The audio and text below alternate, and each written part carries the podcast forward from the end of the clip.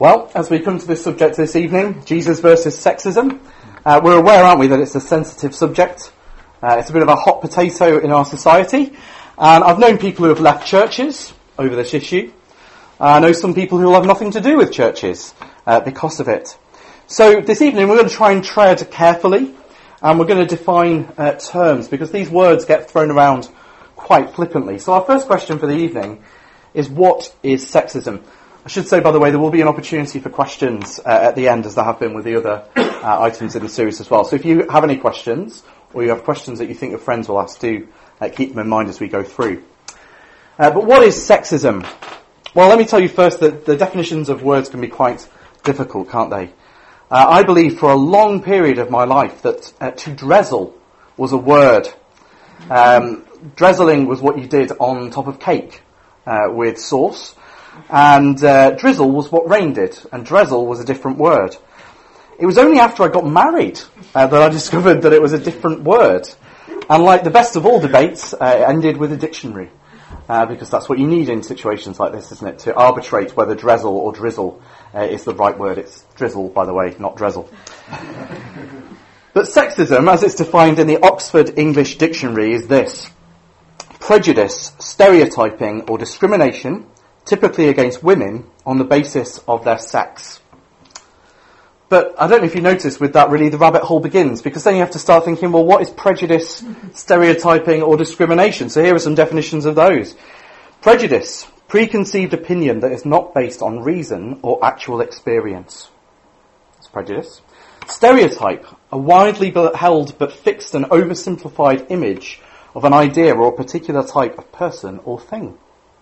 And then finally, discrimination, which somehow manages to lift the other language as well.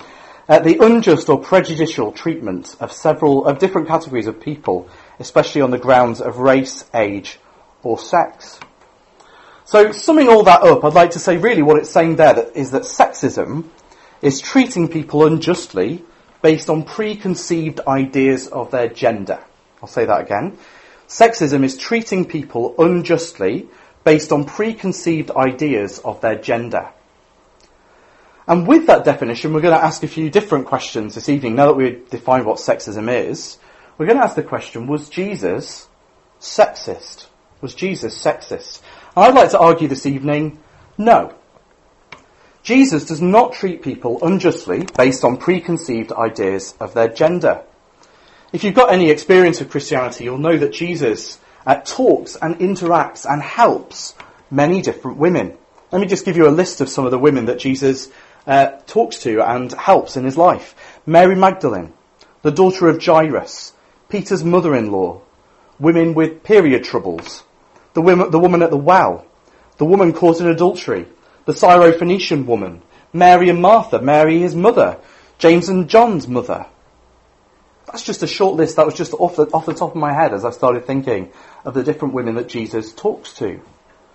And bearing in mind the culture of Jesus' day, this is astonishing. That Jesus would treat these women with respect, that Jesus would talk to them and help them. In Jesus' culture, men were taught to pray this prayer every morning. This is what they were to pray. Blessed are you, O God, King of the universe, who has not made me a Gentile, a slave, or a woman. That was the culture that Jesus was in. But Jesus treats these women with respect. And you'll notice as well that not all these women are cast as victims. That would be the other way around, wouldn't it? If all the people that Jesus helped in the gospel were women, then we think that, well, the gospels are saying that women are weak. But Jesus helps men and women. And some of these women actually are strong characters in the gospel. On top of that, Jesus doesn't just talk to women, Jesus has women disciples. Mary Magdalene uh, Mary, the mother of James, Mary and Martha, and many other women were told followed Jesus. It's not so obvious because there are so many Marys. So you have to sort of work out how many you, you want in your list. But there are quite a lot of them, aren't there? And at the cross, it's the women who don't desert Jesus in the same way that his disciples do. So Mark 15 verse 40, I'll read it to you. there were also women looking on from a distance, among whom were Mary Magdalene and Mary the mother of James the younger and of Joses, and Salome. When he was in Galilee, they followed him and ministered to him. And there were also many other women who came up with him to Jerusalem. So it's often overlooked that actually among Jesus' disciples were a large number of women. Actually, they were with him as well, and they stayed with him, watched for a distance at the cross. If you think about it, the resurrected Jesus appears to women before he appears to men. Jesus appears to them even though it was a time when woman's testimony could be overturned by a man's testimony, because men were considered more reliable. In fact, any number of women's testimony could be overturned by one man's testimony against them. So by the standards of Jesus' day, it would be quite ridiculous to turn uh, up to women first, to reveal yourself to them, unless women really, unless Jesus really valued women as equals. So I want to say that no, Jesus was not sexist. But I don't think that's really what a lot of people argue, is it? Jesus doesn't normally get bad press in this way of being a, a sexist person. But what about the rest of the Bible? Is the Bible sexist? And again, based on our definition, I'd want to say no. No in the Old Testament. Now, the Old Testament, you often get it quoted, don't you? We're going to look at one of those famous quotes next week that gets quoted about the Old Testament. But it's put in as though it's barbaric. It's put in as though uh, it, it's stupid and you couldn't possibly believe that would be a way to treat people. The objections that people give to the Old Testament are things like women are treated as property. But if you read through the Old Testament, you see that that's not true. Women were given property rights. Uh, so where there was uh, inheritance cases, women sometimes were given an inheritance. If you think about it, enshrined in the law, dishonouring your mother or father was equally punishable. It didn't matter whether it was your uh, father or your mother who you insulted, you were still liable, weren't you? And the penalties in the Bible were the same for men and women for the same crimes. So actually, women there are being treated on an equal level, even within the law of God. Now, it's true in the Bible that women are excluded from the temple during their periods, uh, and also when they've uh, had childbirth as well. But it's interesting to note that men are excluded from the temple as well uh, for their emissions, probably a, a, reference really to what we'd call wet dreams. Actually, although they're a bit weird to talk about, it's equal treatment. It's not that women are being singled out, even though that's the only one you hear quoted. Actually, men could have issues where they weren't allowed in that were on a similar lines uh, to the women. Now, how they enforced it might have been another matter. It might be that uh, those things weren't enforced in the same way, but the text itself is actually equal. It, it's allowing for both uh, genders to have uh, complications like that. it's also quoted sometimes that women's slaves were sold for less. And that's true. There is a, a section in the Bible where male slaves are 50 shekels, uh, women slaves are 30 shekels. But bearing in mind what slaves were used for, they were used for manual labour. Recognizing that there's a difference in the abilities of a male slave to perform, manual labour and a female slave to perform, perform manual labour, I want to argue really is no different from the Olympics, where you have separate events for men and women because we are biologically different. Interesting, the price that was paid for Jesus was 30 pieces of shekel, uh, 30 shekel, um, 30 pieces of silver. 30 shekels, yeah, that's right um, which is the price of a slave or the price of recompense of a male slave. But he associates himself with the oppressed there. It's, it's a lower price that he's paid. There's also the objection that there are no women rulers. Well, there's Deborah, though that's disputed. There's Esther as well, though, isn't there, who's a queen uh, and is able to do amazing things. And there are strong female characters as you read through the Bible. Naomi, Ruth, Jezebel, Rahab, Abigail. Now they're not all positive, not Jezebel especially, but they're not pushovers. It's not buying into the stereotype of women. So actually we see these strong female characters all the way through scripture, all the way through the Old Testament. So I want to argue that although we'll probably have more issues with the Old Testament, that it's not a sexist, uh, sexist text. So what about the New Testament apart from uh, Jesus? What about the New Testament letters? Well again, I'd like to say no. It's not sexist. You can see that partly from the, uh, the list of names that Judith read to us. Of that list of 28 names, 10 of those names are women. Women who had worked closely with Paul. Women who Paul respected and treated as fellow workers. One he even says is like his own mother. Women who had prominent roles in the early church.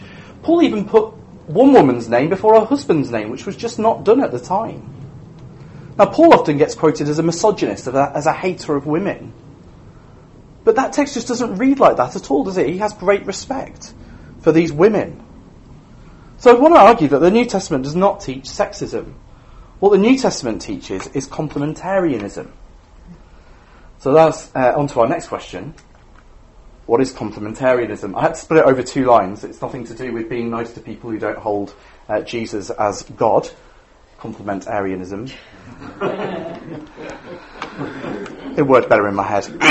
but uh, complementarianism is the idea that the two sexes complement each other. That men and women are equal, but are different. And this is what the Bible teaches. And not just that that has to be the case, but that's actually good. That the world is a better place because we're not all the same. We are different and we should embrace those differences. Let me give you an illustration. One of my uh, favourite foods is Ben and Jerry's uh, half-baked cookie dough ice cream. Has anyone ever had any of that? Some, some nodding, some are going, oh no. Half, oh, it's, oh, it's really, really, you really ought to try it if it's on special, only when it's on special offer. Um, but it's, it's good. But I think what makes it really good, you see the ice cream in it is good, and the half-baked cookie dough is good. You could probably eat either of those. But together, they're even better. That's really what makes the food. If the cookie dough was ice cream, or the ice cream was cookie dough, then it wouldn't be as good. It'd be nice, but not as good. It's the difference that makes it good. It's the putting of the two together that really makes that and why I enjoy it so much. And that's really what the Bible teaches by complementarianism, that actually the world is better because it's like this. It's not something that we have to grudgingly accept, it's that actually that's what we're designed to be. But society's view of men and women in the last few decades has veered towards something else called egalitarianism. Now, egalitarianism, it's, it's the idea of equalism, if you like. That's what it would mean in French. And it sounds good, the idea of everyone being equal. I mean, we all agree everybody should be equal. But it effectively teaches that there should be no difference between the sexes. Men and women should not just be treated equally and be treated the same, but men and women should be the same. That really you can't be equal unless you do the same things, unless you have the same roles, unless you are each other. So the fruit of that has been a great confusion surrounding gender, because if that's true, if we're both to be the same, then what does it mean to be male? What does it mean to be female? And if both are and everything are the same thing, then it's going to get very confusing, isn't it?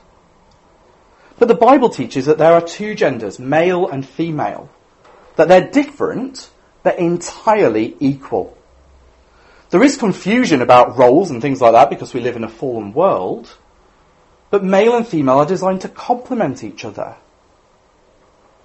And the different genders have different roles. And I want to say that these roles are biblically imposed, not imposed by the society. What I mean by that is that when we say that they're different, we're not to read into that the historic stereotypes of what it means to be a man or a woman. To believe that men and women are complementary doesn't mean to say that a woman's place is in the kitchen Equally, it doesn't mean to say that a man's place is to be the main breadwinner. Actually, we need to look at what the Bible says about what it means to be male, what the Bible says about what it means to be female, and not just assume that it's going back to what people thought in the 1950s. Now, in our society, the view of complementarianism is controversial. There are two big points of tension which I want to address uh, under this. The first tension is the idea of teaching and leading, and the second idea is submission. So teaching and leading. Uh, Judith read out to us that passage from 1 Timothy, uh, and we saw that there women are uh, forbidden to teach. Uh, but it's not forbidden to teach full stop. It's that women are not to teach men in church. That's really what 1 Timothy is showing us. Now, I presume then from that that women are able to teach. Because otherwise there would be no point in actually saying that they can't do it as in physically able to teach. It's not saying that they are deficient some way in teaching. We can also presume from that that women are able to teach other women and children of both genders, but not men. And the reasons given in 1 Timothy, if you look, are theological. They're not cultural. So he goes back to Adam and Eve, doesn't he? Uh, there in 1 Timothy 2, uh, verse 13. For Eve was formed first, uh, sorry, for Adam was formed first confusion of the genders. But Adam was formed first, then Eve. And Adam was not deceived, but the woman was deceived and became a transgressor. So do you see that actually it's linked back to creation. It's linked back to the way things are made. It's not linked to it's just not acceptable in our society. And like I say, it's not due to the woman's inability to teach. If women were unable to physically teach, if they were no good at it, there'd be no point in forbidding it. It's that a woman is not to be in a teaching role over a man. And if you think back to Genesis, that's where it all went wrong, isn't it? The woman taught the man. The woman started telling the man what to do, what was right, what was wrong. And chaos ensued. Equally, part of the problem, though, was that man didn't seem to teach the woman very well either. He didn't take his part of his responsibilities right as well, so he bears the blame too. So teaching actually there for, for the whole congregation, for a congregation of men and women, is there restricted to men. With leading a church, uh, well, the same passage, uh, if you carry on, goes on to explain what the qualifications of being a leader of a church is. One of the qualifications of an elder is being able to teach. That's how elders lead in a way. But that's just what women have been told to refrain from doing. So again, it's not saying that women are not capable leaders. But in a church context, it's saying that it's not appropriate. So it's not a prohibition on female prime ministers. It's not a prohibition on female college lecturers or policemen. The context here is the church.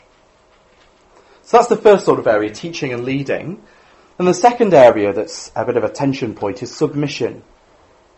The Bible teaches in various different places that a wife is to submit to her husband. Now we've talked a lot about this in, in other places, so I won't go into too much detail. But it's clear there that a wife is to submit to her own husband. She, within her own conscience, is to choose what her husband wants and not undermine him. She is to accept his leadership of the family. But I say feel free to ask uh, questions on that because we've covered it in other places, but I don't want to go over ground that we've done quite recently. But that's what we're talking about really. Those are the points of tension with our society. Now, in each case, I want to think through, are those restrictions just placed on women? Is it just that women are being picked on in those particular areas? And I want to say no. I don't think that women are being singled out. So let's think about teaching uh, for a second. So women are not to teach mixed groups uh, of men and women. But there are also an argument as well that actually male ministers are restricted in what they should do as well. In the book of Titus, uh, we won't turn to it exactly, but if you have a look through in your own time, we see there that Titus is told to teach older men, older women, and younger men. Do you notice the missing category? Younger women are missed out. And I take this to be a principle taught in Scripture that men should not teach younger women in a personal context. I think that's really what it's talking about. Uh, it would not be appropriate for me to uh, meet up with younger women at church to read the Bible with them just one to one. That wouldn't be really appropriate for me uh, as a younger man. Now, am I capable of doing that? Could I meet up with younger women? Yes, I could. I, you know, I can teach the Bible. Could I do a good job at it? Well, I hope so. Is it just stereotyping men as unable to control themselves with younger women? No, I don't think it is. I think it's making a wise judgment. So actually there are restrictions placed on men for their teaching as well. Because of the way that we are, because of the way that we're built. So men can teach from the front. Obviously, women, it's not saying that, you know, younger women you have to leave. um, but it's saying that there are certain avenues of ministry that are closed to men as well as to women. On the leading side, well, men who are unable to teach are not allowed to lead either. It's not as though incompetent men are, are given a role over competent women in that sense. Incompetent men, men who are unable to teach, are disqualified. So men who cannot teach are not able to lead. What about submission? Well, wives are told to submit to their husbands, but husbands are told to love their wives. Now, when it says love there, it's not talking about airy fairy dairy milk love. It says as Christ loved the church. Love that lays down its life daily for the other person. And even if their wife doesn't submit. Now, you might want to say that, well, is that an uh, equal balance or not? I think it's fairly equal. A woman is to submit and a man is to sacrifice daily. They're different, but I would say that they're equal responsibilities. So that's what complementarianism is.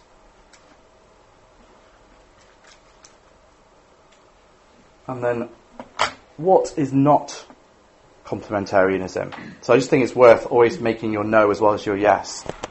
So complementarianism is not going along with bigots who say that women are inferior.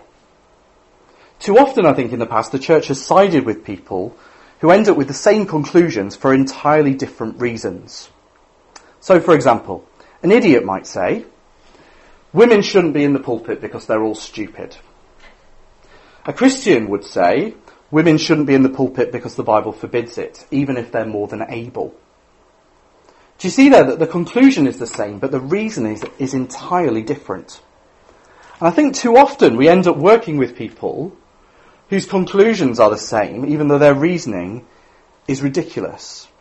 And the problem with that is that often we get lumped in with those people. So we need to be careful as a church to critique the idiots as much as the people who disagree with our conclusions. We don't want to go along with bigots. So complementarianism is not going along with those people. Complementarianism is not oppression of women. The Bible does not teach that the women all women should be subject to all men. It teaches the voluntary submission of wives to their husbands. It doesn't say that men should make their wives submit. Do you notice that as we read through? It says, Husbands, love your wives, wives, submit to your husbands.